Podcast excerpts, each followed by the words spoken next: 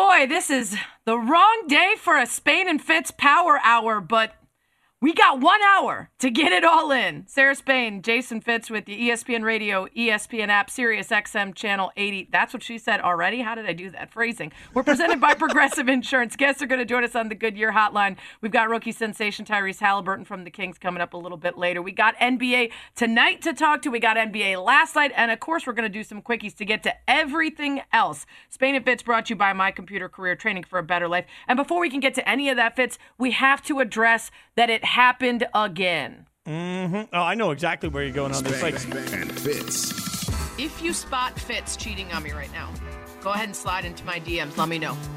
Do you think I don't know where you've been? Don't lie to me! He's always cheating on me with slots. This is a habit uh, he makes of just willy nilly spreading himself around the radio lineup. I can't believe it. You didn't just cheat on me, you really cheated on me. I don't think he will because he keeps doing it. Uh, who was it this time? you know what? I, I like to think of it as I did a two-hour advertisement for Spain and Fitz earlier in the day today. So I was in for Max on the Max Kellerman show. I'll be back again tomorrow. And uh, listen, let me tell you how foreplay works. It's with the same person. It's not No. you don't do it with someone else and then Boy, yeah. I've been doing that wrong for a lot of years. That is Sorry, a- Sonny. that's a- well, that's Sorry. an awkward moment there. Oh yeah. Uh, All right, uh, moving on. Fitz cheated on me again. Shocker. Let's see if he's got the stamina to make it through tonight's game. Why is things so not. sexy so early? and where is my mind tonight? Uh, I I apologize. Uh, let's get to last night. We're Uh, two minutes into the segment, so I get to take a yeah. nap now. So you're Sorry. done. Okay. we'll go Okay. now. Yoinks. Um, okay, so you know how I keep finding new ways to describe what the Clippers are doing to me? I've settled on gaslighting now. So gaslighting is where you literally manipulate someone into testing and questioning their own sanity, and that's where I'm at. I'm like, ugh, this is who they can be when their stars show up, when they play consistent and focused and smart basketball, when they use proper and intelligent play calling, when they approach the other team with a smart game plan, like playing a lot of small ball, which forces Gobert to step outside the lane and allows them to be more effective in the paint. It also forces him to decide whether he's going to really try to cover Marcus Morris on the three, which made him far more effective at the perimeter. There were so many things in this game that I thought, yes, this is why I was riding for the Clippers for so long. But Fitz, it's just as easy for me to imagine them crashing again, especially when the when the series goes back to Utah. Well, and that's why I think the only fair, real take on this is Mike could. Like, uh, could the Clippers Mike win it all? could. Sure. One of Yeah, your that's my- favorite Southern that- my- statements. My, fa- I mean, Mike could. I, I- at, at this point, there is literally no reason. They're, they they have given us absolutely zero reason to believe that they will do this game in and game out because they never do a game in and game out. So the question becomes, with their back up against the wall, uh, how many times can they press the turbo button? Because that's what it feels like they did in the first round. Uh, obviously, down to the Mavs, and then they take it to the wire and they win in game seven. Now they find themselves down 0 2 in a series, and what do you know? They scratch and claw their way back. And yeah, I mean, absolutely. If we get this version of Kawhi and Paul George, they're going to be really hard to beat. But how many times have we actually gotten this version of Kawhi and Paul George? So I look at every single game that I watch the Clippers now, and I shrug my shoulders and say, cool, I'm going to crumple it up at the end, and I'm going to throw everything I just saw away because it means nothing the next time they're on the court. I have turned into our buddy Stugotz. Like, let me know when you get a ring. I can't say do it in the playoffs because they're doing it in the playoffs. Well, at least half the time so far. Um, but here's an interesting thing I saw. It's Spain and Fitz, Sarah Spain, Jason Fitz. The series is super even, and so much is predi- predicated on who's like hot, right? So, of the very best shooting performances by any team throughout this playoffs, according to Second Spectrum, Utah had one of the best, game two of this series, Clippers, game three of this series. So it was actually the Jazz against the Clippers in their series. One of those games was the best shooting performance according to Second Set Spectrum. Then Utah, then the Clips. So they've traded off games where they've gotten really hot. So you can. It's not that you can discard that, but you can say, okay, is that replicable, right? And if you don't think so, then you can try to take those two games out and then take a look at what happened in the other ones. And what happened in game four that was so meaningful to me was not just the small ball pushing Gobert out of the paint, but also they made Utah play a lot of one on one. They slowed down their ball movement, which is the key to their shooting. And if they can do that and they can dictate the style of play, the Clippers are in a very good position. Now we yet to see what happens when the Jazz come back swinging and take an approach that says you're not allowed to tell us how we play, or maybe now have a better game plan for when they try to pull Gobert out of the paint. Well, and that's because everything does come back to adjustments, right? And we've seen that adjustment made that you mentioned. It is interesting to me that the plus minus in the paint through four games in the series is virtually the same through mm-hmm. one and two versus three and four. Like there wasn't a dramatic difference, but you're right. It all looked easier specifically. Like they were able to run their offense much better in the last couple of games. So now in the world of the chess match of playoff basketball, how does Utah sort of adapt? And that's something that we thought Dallas would be able to figure out at some point in the last series and just didn't. I don't know, you know, to some level, one thing we have seen so far, at least in these playoffs, is that it takes the Clippers a minute to figure out how they want to beat you. And once they've figured that out, nobody so far has out adjusted them back the other way, right? So Mm-hmm. when they get their that's where- stars, yeah, to play the Yeah, way they're supposed to. so Mm-hmm. that's the to me at some point I'm looking at Utah saying, "Okay, ball's in your court. Now you go out and you be the aggressor for how you want to do things, and let's see what that means to this series."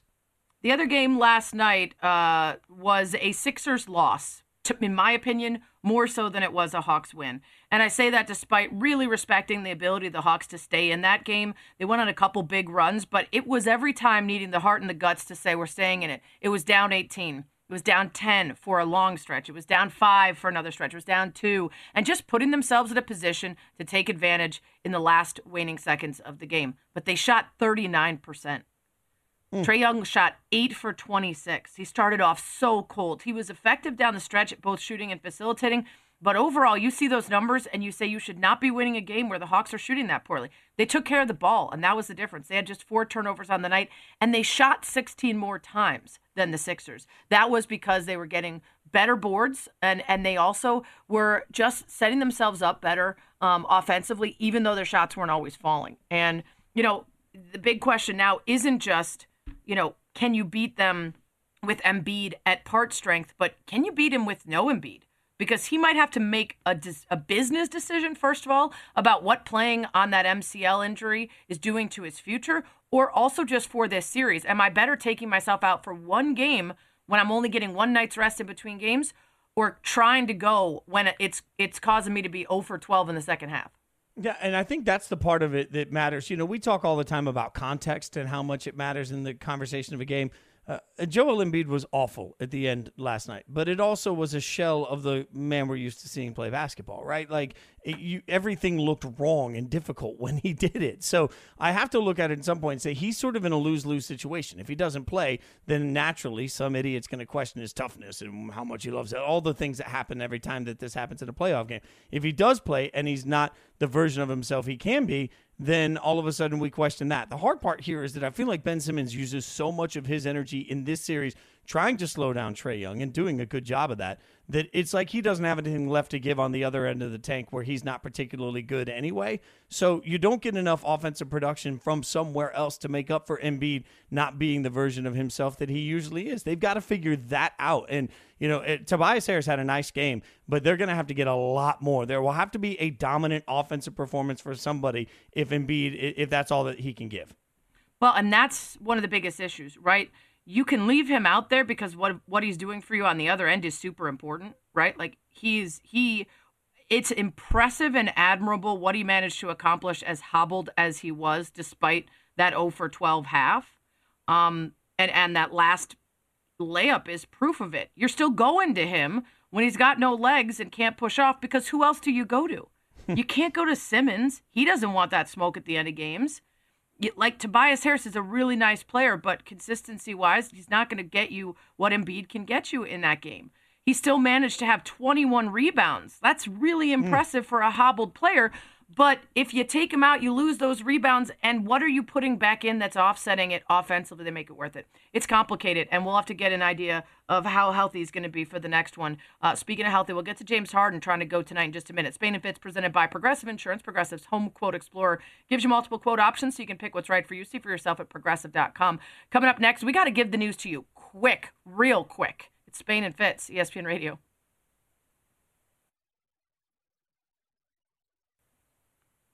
It's Sarah Spain, Jason Fitz, ESPN Radio, ESPN app, Sirius XM Channel 80. Spain and Fitz is presented by Progressive Insurance and brought to you by Goodyear, helping you discover the road ahead. Goodyear, more driven. When we have a power hour like today, taking you into some basketball, we got to get to things quickly. And I mean quickly with some quickies.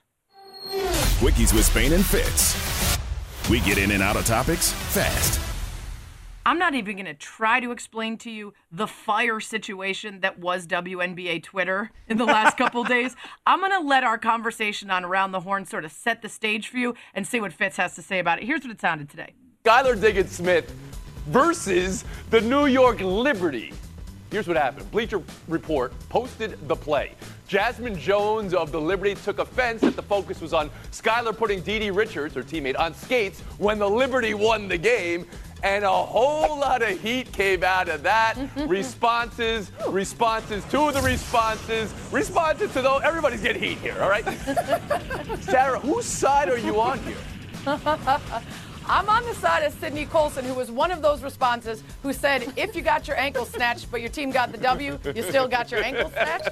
And why are we coming at Skylar Diggins Smith? She didn't post this, and this is all coming from an anger about the, the focus that the Liberty and the rest of the WNBA media is giving to Sabrina Ionescu, a white player, over some of the talented black players. This is a much bigger conversation. Leave Skylar out of it.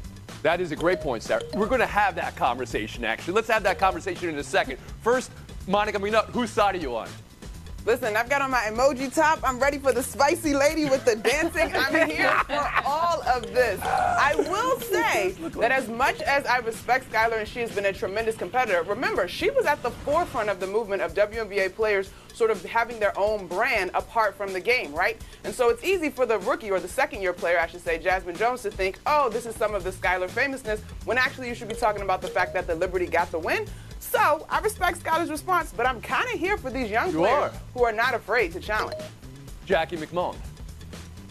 I'm here for all of it because I always hear all the time like, well, women don't compete the same way as men. Yes, we do. We get mad. We talk trash. We have beef with one another. Sometimes we use bad words. Sometimes we post video that we shouldn't. All that is in play, and it should be in play. Get over it, America. We're no different than men competing, especially on this show today, as a matter of fact. Ramona Shelburne. Bring it on. Yeah, Tony, I was on the jump yesterday where we had an entire segment with Kyrie Irving breaking Thanasis and Antetokounmpo's course, ankles. of course. And then we did a history of ankle breakers. We didn't care about who won the game.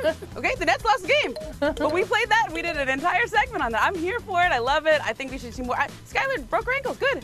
This should be a clip.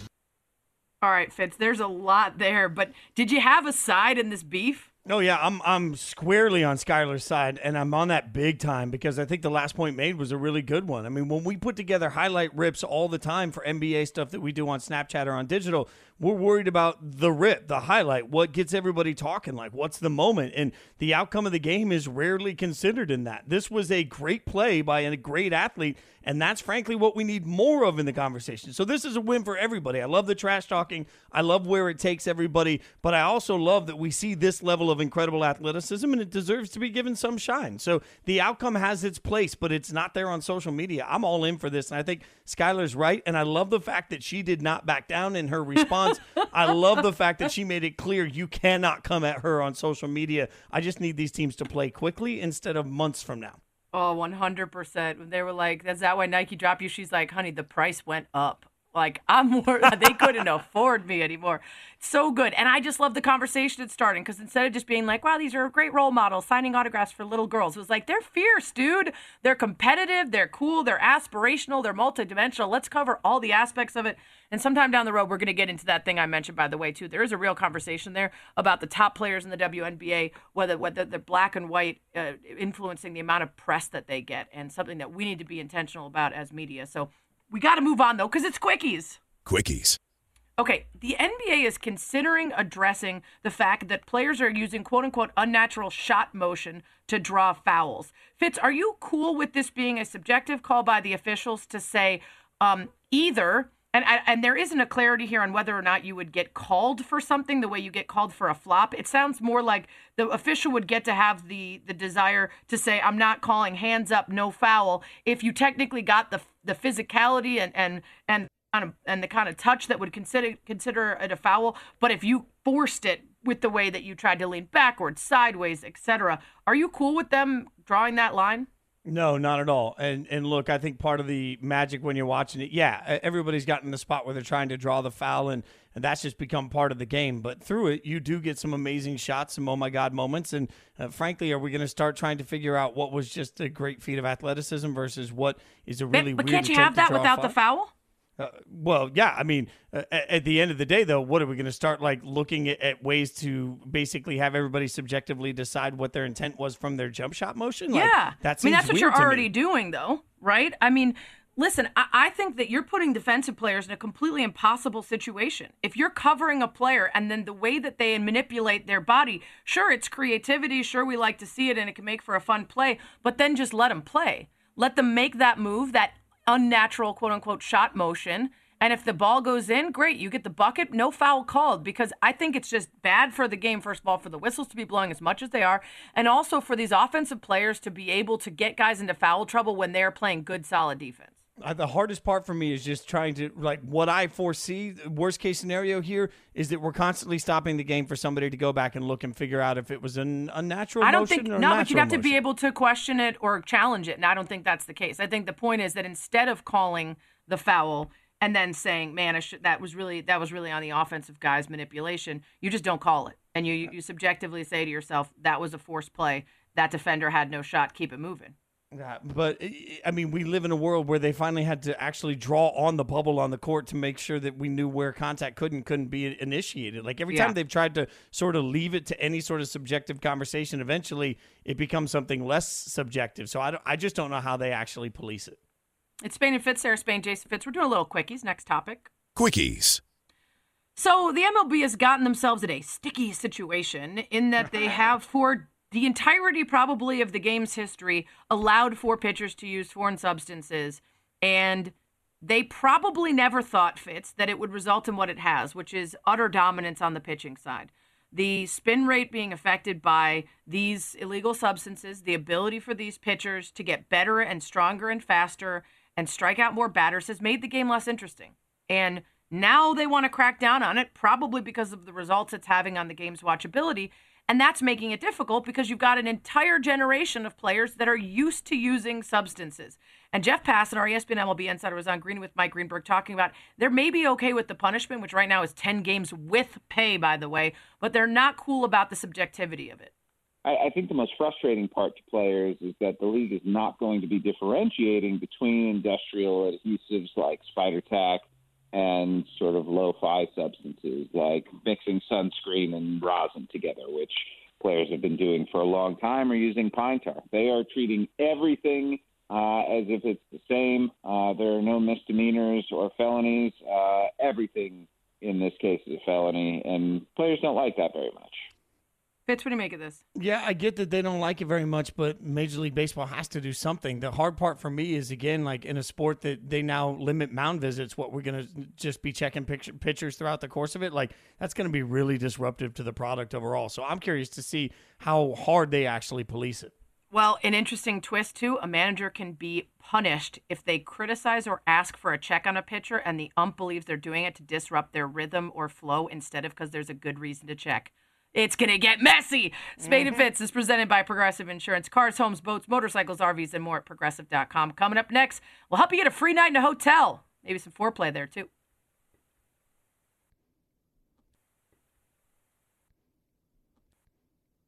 It's Spain and Fitz on ESPN Radio, the ESPN app, and Sirius XM Channel 80. Remember, short version tonight because we're going to take you all the way up to the NBA playoff action, the game between the Bucks and the Nets, which we're going to dive into a little bit uh, as the evening goes on. We'll get you set for that. Sarah Spain, Jason Fitz. We're presented by Progressive Insurance. We're going to head over to the Goodyear Hotline where we're joined by Tyrese Halliburton, the Sacramento Kings. Let's start right away, Tyrese. Got to ask you, how's the knee? I know obviously the season ended with an injury with you. How are you feeling? Oh, I feel good. I feel good. I'm back to doing my workouts 100%. Um, you know, I think we're it was a little bit of a scare for everybody, but um, you know, now at this point, um, just by being cautious. But other than that, I, I feel really good. While we're talking injuries, Tyrese, I wonder we're we're talking all about James Harden deciding to give it a go tonight for a shorthanded Nets team. Um, you know, being an athlete, how much do you trust your own self and your own knowledge of your body versus what doctors might tell you about further damage you can cause if you have a a weakness or an imbalance on one side? Yeah, you know, I think that's just the competitive nature of anybody. You know, especially you know a guy like James, a guy in the, guys in the NBA who, you know, they work really hard. Um, you know, you spend all, all all your summer work. You know, basically all your work, your whole life is led up to you know, this moment of being able to compete for an NBA championship. So, um, you know, I, I understand it. Um, you know, but at the same time, you got to be safe. Uh, so it, it's hard to balance that, but at the same time, uh, as competitors, I, I completely. It's hard to tell somebody like that no when at the end of the day all they want to do is help the team. So, um, you know, I just hope that everything goes well, um, you know, for him and that this was the right the right decision. But um, you know, um, pretty confident that as NBA doctors, they wouldn't send somebody out if they if they knew they weren't ready. How different is it for you when you're on a team and you don't know if a guy's going to be ready to go through all the warmups? Like, how much does that affect the way everybody has to prepare for the game? Yeah, you know, I think that's just kind of the next man up mentality. You just got to be ready because you never really know what could happen. Um, you know, obviously everybody would love if uh, you know you knew what was going on beforehand, uh, so you could mentally prepare. But it doesn't always work that way. So, um, you know, you just got to be ready to go. I think that the great teams, you know, they got guys that are ready uh, when it's when it's their time. It's Spain and Fitz, Sarah Spain, Jason Fitz talking to Kings point guard Tyrese Halliburton, third in voting for Rookie of the Year. Excellent season for you. Uh, congrats on that. And uh, you know, I wonder now that you're in the league, does it does it change your approach to watching the playoffs? Are you watching every game, scouting teams, getting into it? Do you have favorites that you want to advance, or is it is it the same as you know growing up or being in college watching?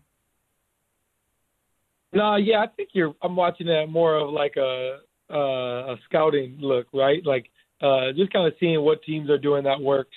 Uh, me being a point guard or a guard of any of any uh, sense, you know, Chris Paul is probably one of the greatest guards to ever play the game of basketball. So, you know, locking in and seeing how he can really control games, especially playoff games that can get crazy at times. So, you know, it's really interesting for me. Um, but you know, I think it's it, it's kind of cool. Um, you know, because I've played against these guys, so I know like how how do I feel about this guy's game and how do I feel about that guy's game. So uh, it's pretty cool to watch it now that I'm actually in the league. Well, and with that being said, like I always think it's crazy when you think about the work you put in to get to where you are. You're in the league. Was there a moment this year that you just finally got to stand there, look around, and say, "Man, I made it"? Uh, yeah, I mean, I felt, I felt like that every day. um, you know, I kind of that feeling. I just kind of felt like a kid in a candy store. Uh, like, man, I'm really here. Um, but I, I, you know, I think there's a lot of different instances. My my favorite would probably be the we won at Staples Center, um, you know, against the Lakers late in the year, and I felt like I had a really big impact on that game. Um, you know that that was the cool feeling because you know LeBron's my favorite player growing up, so to be able to play against him and and win, you know, in in the Staples Center, which is obviously a legendary um, arena, you know that that was really cool for me. Tyrese Halliburton of the Kings with us here on Spain and Fitz on the Goodyear Hotline. Tyrese, you know, watching these playoffs, it was it was this simultaneous feeling of like either well we won't be surprised if it's Lakers Nets or it could be anyone right? It was like these complete opposites that somehow both held the same weight for many of us. What have you been most surprised by that you've seen so far in the playoffs?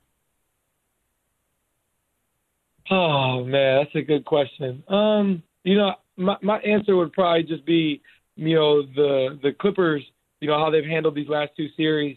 Uh you know first series I think you know, when the Mavericks went up 2-0 and then they had a really hot start to game three, uh, you know, it didn't look very good for them and for them to battle back and win in seven. And then same with the Jazz series. Jazz won the first two. It didn't really look good for LA.